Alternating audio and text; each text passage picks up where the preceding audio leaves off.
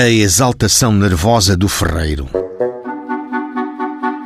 O guarda noturno Augusto António relatou em alto que seria uma hora da madrugada de ontem, passando pela Rua Nova da Vedoria, viu o arguido estar conversando com a criada do farmacêutico.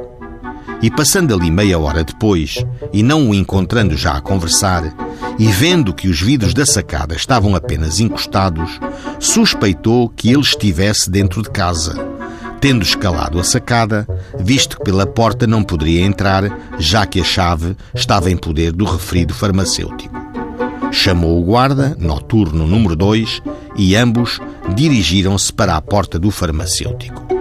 Então apareceu à sacada o arguído, que por sua ordem saltou para a rua, declarando então que havia entrado pela sacada a pedido da criada. Perante o juiz, o ferreiro João Bastos, de 26 anos de idade, disse constrangido que é verdade ter entrado na casa do farmacêutico militar, servindo-se de uma corda que a sua namorada, de nome Justa, criada do farmacêutico, lhe prendeu à sacada da casa e por ali subiu.